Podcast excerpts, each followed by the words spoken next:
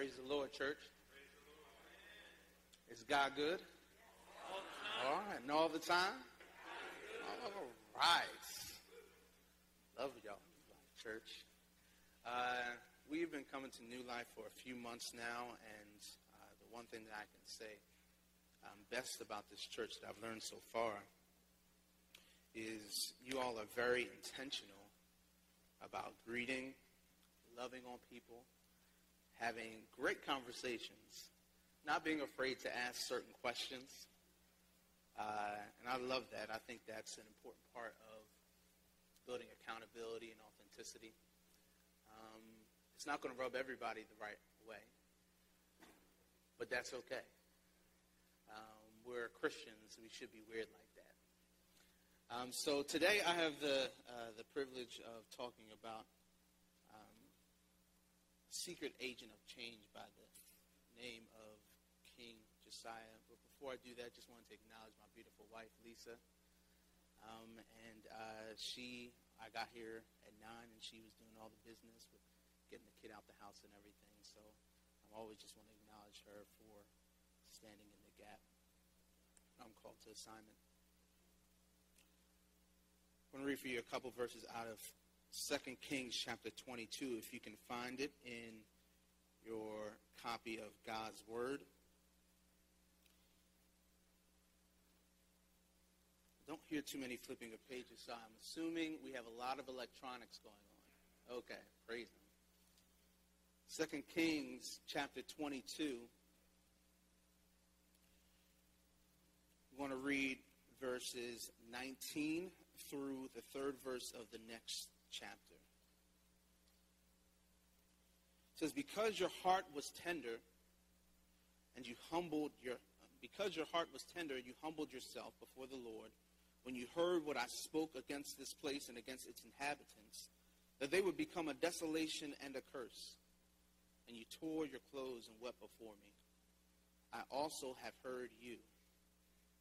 Surely therefore, I will gather you to your fathers, and you shall be gathered to your grave in peace, and your eyes shall not see all the calamity which I will bring on this place. So they brought back word to the king. Now the king sent them to gather all the elders of Judah and Jerusalem to him. The king went up to the house of the Lord with all the men of Judah, and with him all the inhabitants of Jerusalem, the priests and the prophets and all the people, both great and small. And he read in their hearing all the words of the book of the covenant, which had been found in the house of the Lord. Then the king stood by a pillar and made a covenant before the Lord to follow the Lord and to keep his commandments and his testimonies and his statutes with all his heart and all his soul, to perform the words of this covenant that were written in this book. And all the people took a stand for the covenant. Let's pray. Dear God, Uh, we're grateful that you have allowed us to descend to this place, um, to descend into this text, Father God, to find out a bit more about what it is you want us to do in this thing called life. Uh, we pray, God, that as we continue on the mission that we are partnering with you on, Father God, and redeeming this world, Father God, that you will give us additional insight into what it means to have a renewed and renovated heart, Father God. We pray, Lord, that we would see from King Josiah today, Father God, that heart transformation is greater than behavior modification. We pray all these things in your mighty and matchless name, Jesus Christ. Amen. Uh, there's a twentieth century poet and novelist from South Philly. His name is B G Neblet. Uh, B G Neblet wrote this beautiful quote, you may have heard it, that we are the sum total of our experiences. Those experiences, be they positive or negative, make us the person we are at any given point in our lives. And like a flowing river, those same experiences and those yet to come continue to influence and reshape the person we are and the person we become. None of us are the same as we were yesterday, nor will we be tomorrow. It's a simple enough idea from uh, that quote. Uh, that uh, the, the idea he's trying to communicate, that the way that I am, who am I, why am I here, where am I going, my, my existential nature can be drawn to this one conclusion, that I simply have to take inventory and assess how the total of my experiences have shaped me and molded me. That's how I know why I am the way that I am. while the substance of that quote is indeed deep and profound, I can't help but wonder, what about people who share similar experiences but go in totally divergent paths? See, I grew up watching the, the third iteration of the Mickey Mouse Club. It was called the New Mickey Mouse Club. Uh, these brought to you kids who would later become pop culture icons. Uh, you might know some of these names. Uh, uh, Justin Timberlake, Britney Spears, Jessica Simpson, Christina Aguilera, Ross Lynch, Ryan Gosling, to name a few. And when I think about child actors and how they became adult actors, I can't ob- help but observe that many have been successful in this turn and many have failed.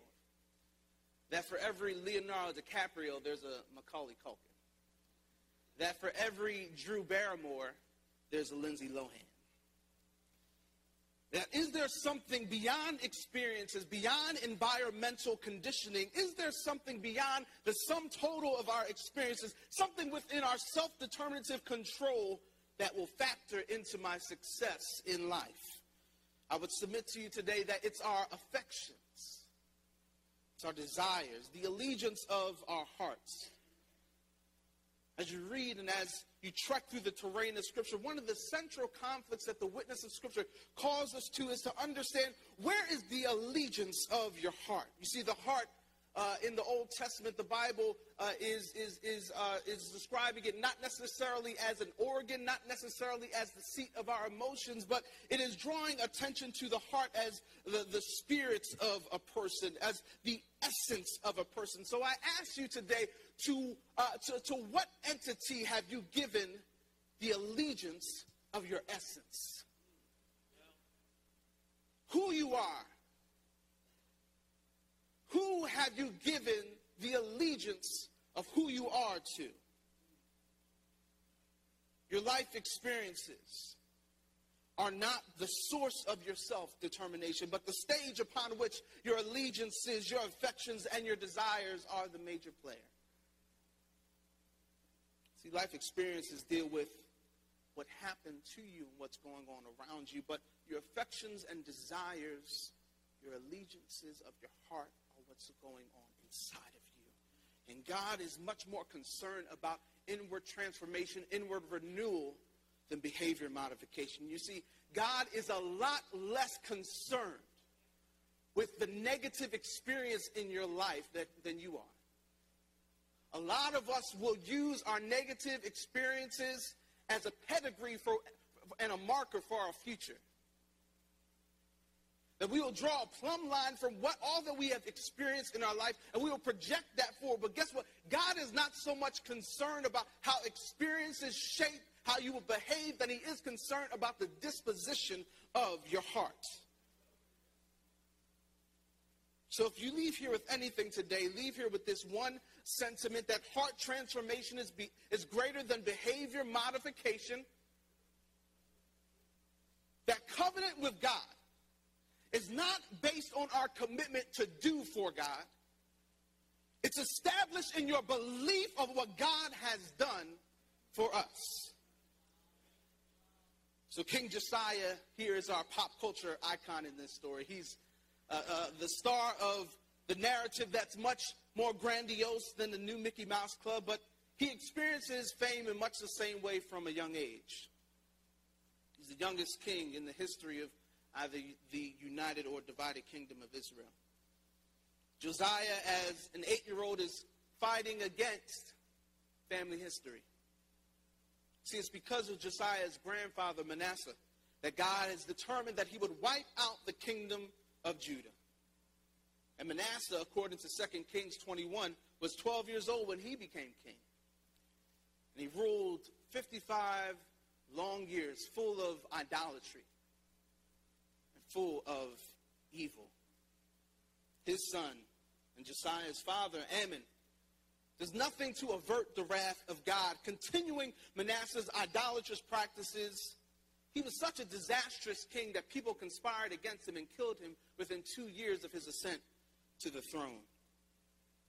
So what can we expect of this child king, this eight-year-old boy king who's fighting against two generations of idolatry and evil, what can we expect of this young boy? His father and his father's father had inbred and interwoven a culture of idolatry into the very fabric of the nation's life. What can an eight-year-old do about that? The thing about secret agents of change is not so much that they don't have positions of power. It's just that the, the, it's, there's an element of otherness to them. That they, it's perhaps traditionally marginalized people, and what they are in a position to do is to not let their otherness affect what they can do. So to understand our, our text a, a little bit today, you must understand the, the, the, the full breadth and the full history of what King Josiah is fighting against. And it's the, it's the history of this nation of Israel. If there's a sentiment that I could submit to you that, that might, uh, that, that's emblematic of who this people is and, and what they do, it's broken promises. The nation of Israel can be characterized by being an idol-making and covenant-breaking people. What's idolatry? Some of you, I'm sure, are very familiar with the term. Others may not. I got this from Christopher Wright's book, The Mission of God. He puts idolatry like this, that idolatry dethrones God and enthrones creation. Idolatry is the attempt to limit, reduce, and control God by refusing his authority, constraining or manipulating his power to act, having him available to serve our interest. At the same time, paradoxically, idolatry exalts things within the created order. Creation is then credited with the potency, the power that belongs only to God. It is sacralized, worshipped. God then becomes a utilitarian object to be used for our use and blessing, and creation becomes the object of our affection and desire. Idol worship. Idol worship is this nation's problem from the very beginning. And it's amazing. At the top of the Ten Commandments, God says, I am the Lord your God who brought you out of the land of Egypt, out of the house of bondage. You shall have no other gods before me. They struggle getting that one. The first commandment that instructs his people how they should be bound to him. Idol worship becomes sanctioned by the state in Israel. Solomon, towards the end of his reign, has married so many different wives, and he's trying to manage all the different ones. And you know what? I think he says, you know what? Y'all just go do what y'all do. And he allows his wives to build temples and shrines and high places to their foreign gods. The results were devastating. The kingdom splits right after Solomon's reign between northern kingdom and southern kingdom. Northern kingdom begins to hold fast to, to idolatry almost immediately. Judah, the southern kingdom, then becomes more symbolic of the righteous kingdom. But even Judah must suffer the wrath of God because of Josiah's grandfather, Manasseh. Manasseh does not follow after his father, Hezekiah, one of the other most righteous kings of Judah. It said this of, of Manasseh in chapter twenty-one, and the Lord said, by his servants the prophets, by, because Manasseh, king of Judah, has committed these abominations and has done these things, more evil than all the Amorites did who were before him, and has made Judah also to sin with his idols. Therefore, thus says the Lord, the God of Israel, behold, I am bringing Jerusalem and Judah such disaster that the ears of everyone who hears of it will tingle. And I will stretch over Jerusalem the measuring line of Samaria and the plumb line of the house of Ahab, and I will wipe Jerusalem as one wipes a dish, wiping it and turning it upside down. And I will forsake the remnant of my heritage and give them into the hand of their enemies, and they shall become a prey and a soil to all their enemies, because they have done what is evil in my sight and have provoked me to anger. Since the day their fathers came out of Egypt, even to this day. Moreover, Manasseh shed very much innocent blood, so he had filled Jerusalem from one end to another.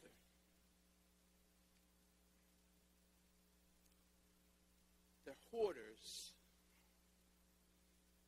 They're hoarders of idols. Let me show the clip. My name is Monty. I live in a very upscale neighborhood, and I'm keeping an absolute humongous secret.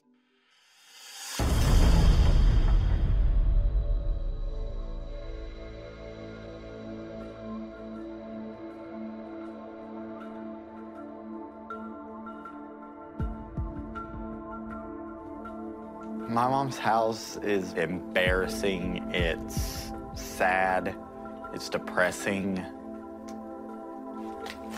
I would consider myself maybe a high-end, upscale, couture-type hoarder. Monty, a high school math teacher, has been coming home to growing piles of clutter for the past ten years. This is my entryway. I'm using it as a closet. As you can see, I have shoes. I have lots of shoes. I love shoes. I don't even know how many pairs of shoes I have, but I've got one, two, three, four, five, six. As you can see, they still have tags on them. I have a shopping addiction. I um, am a shopaholic. sixty-two, sixty-three, sixty-four. I shop and shop and shop, and then I work some more so I can shop some more. And then I shop, shop, shop, shop, shop. one thirty-nine, and I still have at least six other rooms that have this many shoes in them, if not more. I probably spent somewhere in the neighborhood of twenty thousand dollars on shoes.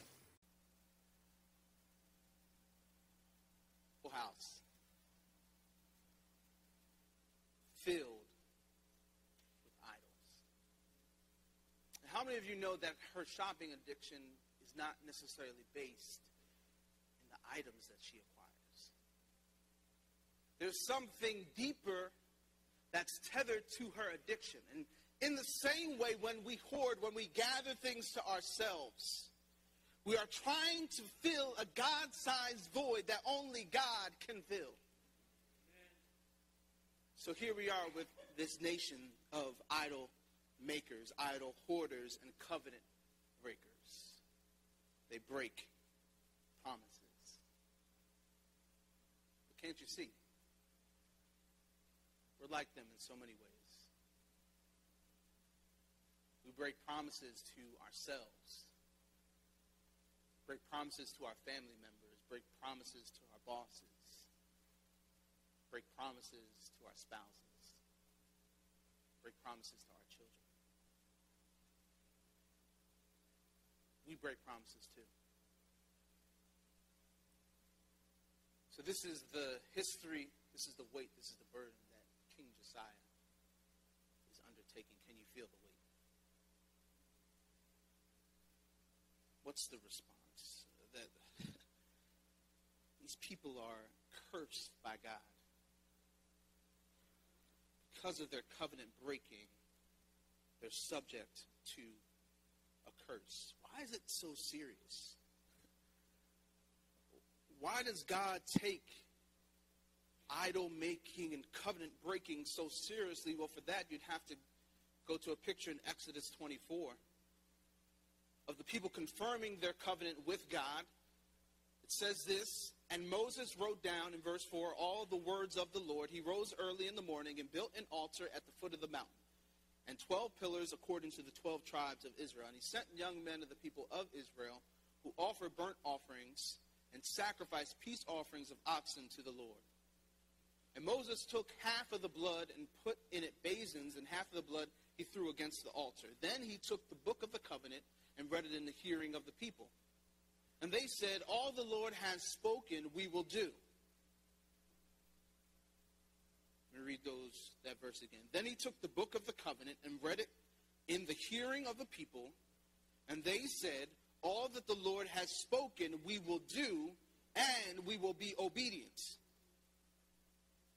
And Moses took the blood and threw it on the people and said, "Behold the blood of the covenant that the Lord has made with you in accordance with all these words." How many of you would like Pastor Larry? Y'all made a promise to go ahead and just sprinkle blood all over y'all. Pig's blood, psh, psh, psh, fire hose blood, no, nah, no. Nah. Okay, kind of nasty to y'all? Not really nasty to them, okay? Uh, the, the, the blood, the sprinkling of blood is, is, is, is emblematic. It harkens back to uh, this, the making of the covenant that when God uh, uh, ratifies his covenant with Abraham in Genesis fifteen. And quite literally, making a covenant, it's actually the, the, the English transliteration would be to cut a covenant. The cutting of a covenant. Why? Because a covenant is typically bound in blood. And what the spilling of the blood means, and we get this from Genesis fifteen, is let me become. If I do not fulfill my side of the covenant, let me become like this blood spilled. Let my body be ravaged. Let my body be torn to shreds, just like the animals that you are sacrificing. Let me be put down if I do not fulfill my side of the covenant. This is the binding of the covenant of God and his people. That's why it's this serious. So King Josiah, understanding all that, understanding all that history, now we found ourselves plopped down in his story. Um, it's interesting when you read through First and Second Kings, you see that a lot of the righteous kings, the, a lot of the good kings, uh, their mothers are actually named. I don't know why that is, um, but it, it, it tends to be when you come across a just or righteous king that his mom is named. And uh, Josiah's mom, her name was Jedidah, meaning beloved. I don't know if that had anything to do with how Josiah turned out, but I know very much that a lot of times in the Old Testament, people are named due to their character. So in Josiah's story, he's actually beginning to complete a renovation of the house of the Lord. And one thing about housing renovations, and you might know a little bit about this center in Philly, which is like one of the major homes of house flipping, right? Houses are getting flipped. You probably live a block or two blocks away from a house that's being flipped. And you can do flips one of two ways.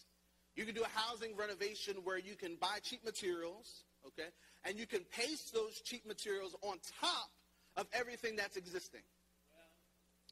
And what happens in those particular cases is that the house is going to look very pretty. It's going to look very beautiful, but after the person might buy the house, what happens is, is that the signs of what was going on behind the walls or under the floor begin to show themselves. But the right way to do a flip, the correct way to do a renovation, is to gut the house of everything that might be problematic so that you can see and expose anything that might be structurally compromised. So this is what uh, is happening in part with Josiah, is that he's doing a renovation, and the, and the, the amazing thing about the renovation is, is that everything is going according to plan. Money is being passed from worker to worker, and everything is accounted for, that there's no misappropriation of funds, that people have been faithful in everything that they've been doing, and it's in this that a book of the law, that the covenant book of the law is found. That while they were doing what they were supposed to be doing in a faithful and in a committed way, that even though they had suffered decline in idolatry, that because they had started to begin to do some of the right things, that God shows up in presenting this book.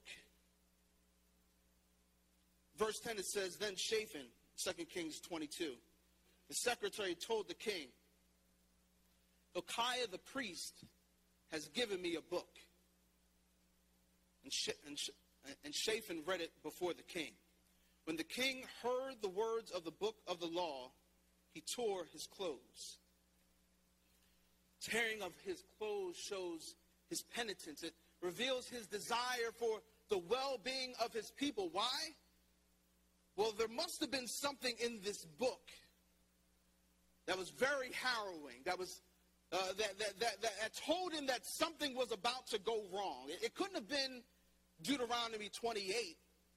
Many scholars believe the book that they found was a portion of Deuteronomy. It could have been uh, Deuteronomy twenty-eight, thirteen. It says, "And the Lord will make you the head and not the tail. You shall only go up and not down if you obey the commandments of the Lord your God, which I command you today." I don't know anybody who would tear their clothes and weep about being told that they're the head and not the tail, go up and not down. Maybe it was Jeremiah twenty-eight fifty-eight. If you are careful not to do all the words of this law that are written in this book, that you may fear this glorious and awesome name, the Lord your God, then the Lord will bring on you and your offspring extraordinary afflictions, afflictions severe and lasting, and sicknesses grievous and lasting. And he will bring upon you again all the diseases of Egypt, which you were afraid. And they shall cling to you, every sickness also, and every affliction that is not recorded in the book of the law, the Lord will bring upon you until you are destroyed. Whereas you were as numerous as the stars of heaven, you shall be left few in number because you did not obey the voice of the Lord your God. Now that, my friends, may be something that I might tear my clothes and weep over. Jer- uh, Josiah had this understanding now, I believe, that the fate of the king directly impacted the fate of the nation. And this is the resolution in the, in the, of the central conflict that he's facing. That if I do something, that if I change how things uh, are go about, if I'm going to use my influence for the greater good, I can do something about this situation.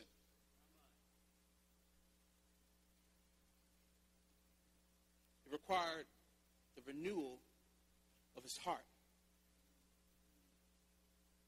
What do you do when you're facing a spiritual crisis? Well, call Pastor Larry. Josiah sends a band of his servants to inquire of the prophetess Huldah concerning these scrolls that have been found and what might be the fate of the nation. She has these words from the Lord to Josiah, but to the king of Judah, who sent you to inquire of the Lord, thus shall you say to him, thus says the Lord, the God of Israel, regarding the words that you have heard, because your heart was penitent. Other versions say tender. And you humbled yourself before the Lord. When you heard how I spoke against this place and against its inhabitants, that they should become a desolation and a curse, and you have torn your clothes and wept before me, I also have heard you, declares the Lord. When is the last time that you tore your clothes and wept before the Lord for your city, for your neighborhood, for your family, for your children, for your spouse? When's the last time that in the face of crisis and conflict, under the burden of all that's happening to you, that you tore your clothes, that you unbore yourself before the Lord, and you said, Lord, here's all that I am. No reservations. Not holding anything back. Do with me what you will. And because the king has first exemplified this, because the king has first done this, he's in prime position for the king to effectively direct the spiritual community away from covenant breaking and towards covenant keeping. Verse one of chapter twenty-three says, then the king sent, and all the elders of Judah and Jerusalem were gathered to him, and the king went up to the house of the Lord. And with him all the men of Judah and all the inhabitants of Jerusalem and the priests and the prophets and all the people, both small and great. And he read in their hearing all the words of the book of the covenant that had been found in the house of the Lord. And the king stood by the pillar and made a covenant before the Lord, to walk after the Lord and to keep his commandments and his testimonies and his statutes with all his heart and all his soul, to perform the words of this covenant that were written in this book.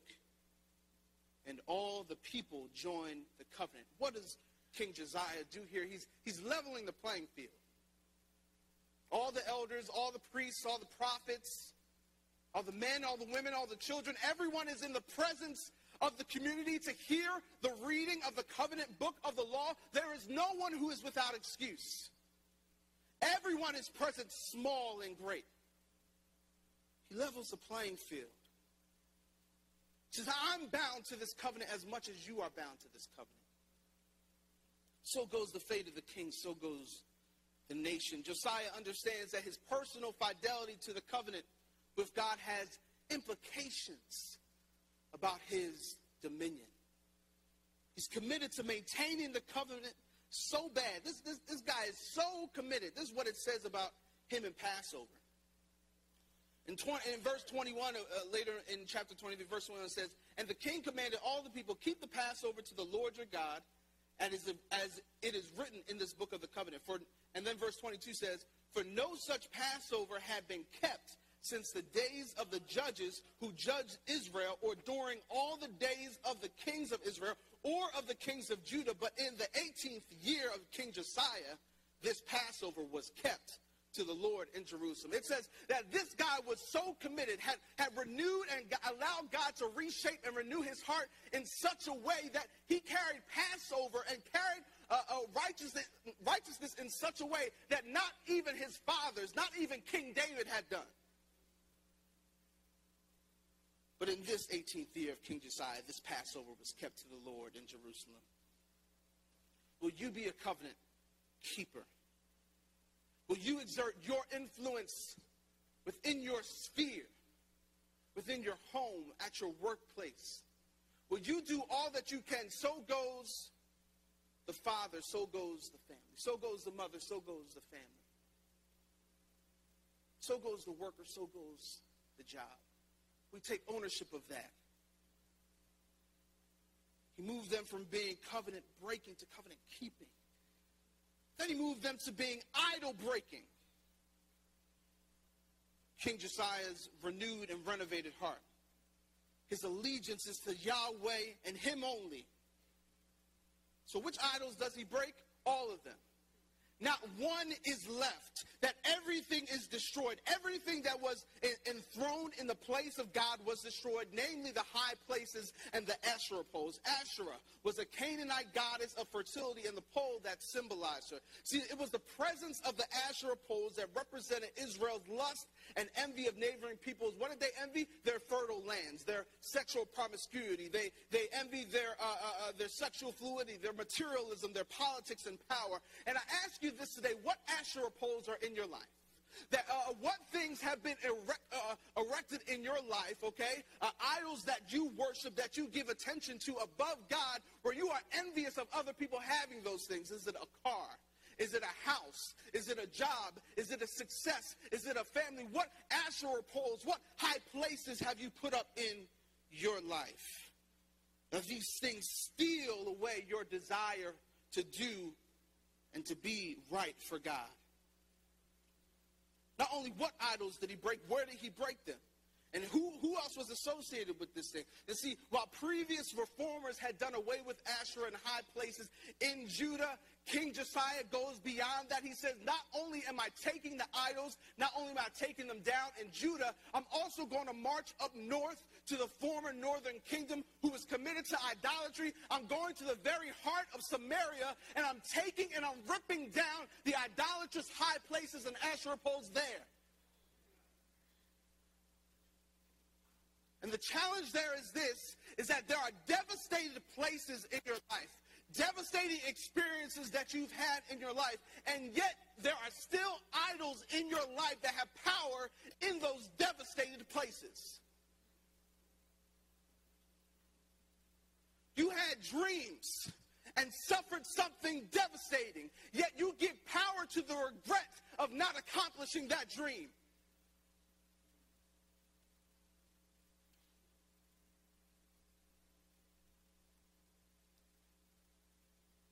How did he break the idols? It says he made them like dust, meaning making, making them like nothing. Je- Josiah defiled, he, he desecrated the idols. He ground them into powder. Then he scattered them to graves. How will you break the idols that are in your life, such that there is no remnant, no presence of their power in your life? To what lengths will you go to to destroy your idols? Well, this is the thing that even if you aren't confident about your ability to be a covenant keeper or an idol breaker, what that would mean is normally you are still subject to God's curse. But thank God that there is a curse breaker. Amen. That King Jesus is the better Josiah. See, I pointed out to you multiple times now in this narrative how the fate of the king determines the fate of the nation. Uh, that Josiah's reign and reform takes its place among the others is finally pointing. It, it says that, guess what, no matter what reforms you might accomplish as a human, no reform that you can do is long-lasting. No reform that you can do is forever. That Josiah may have saved his generation, but did not save his nation. See, our engagement with this great king is not a setup for disappointment, but it sets up the entrance of an even greater king. The goal of, the, of this whole book of Second Kings is to show us that judgment is deserved, that judgment is imminent. But guess what? That also sets up the fact that so is salvation through Jesus. That Jesus is the King exemplar. That is Jesus who is able to save us and to satisfy us, and only he can do it totally.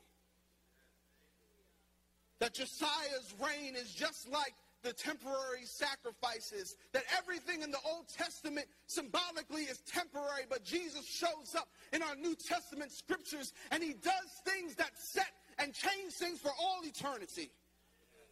Galatians three thirteen says, Christ redeemed us from the curse of the law by becoming a curse for us. For it is written, cursed is everyone who is hanged on a tree. Yeah, yeah, yeah. Well, you, you might ask me, well, guess what? Jesus died. Okay, I get that. But how is that different? How is that any better than a king helping his whole nation to reform what they do, who they are? Well, the, uh, Hebrews gives us an answer. But when Christ had offered for all time a single sacrifice for sins, he sat down at the right hand of God, waiting from that time until his enemies should be made his footstool for his feet. For by a single offering he perfected, not just for a time, but, for, but by, by a single offering he has perfected, what? For all time, those who are being sanctified. Anything in this world that you set your affections on will never fully satisfy you. They may be good. They may be virtuous. They may be grandiose. But they can't satisfy you. They are created. When we have set our affections and the allegiance of our desires upon Christ, the self-existent one and the uncreated one, we're then able to find the fulfillment of our identity, our dignity, and our purpose in him. Who has the allegiance of your essence? Have you given it to Christ? Because if the allegiance of your heart has been set upon something that is created, you have limited the possibility of who you can become. That possibility is not limited by life in Christ, but possibility bursts open the doors. It's through him that we find the affection of our true worship, our true affection, to truly be satisfied. God bless you all.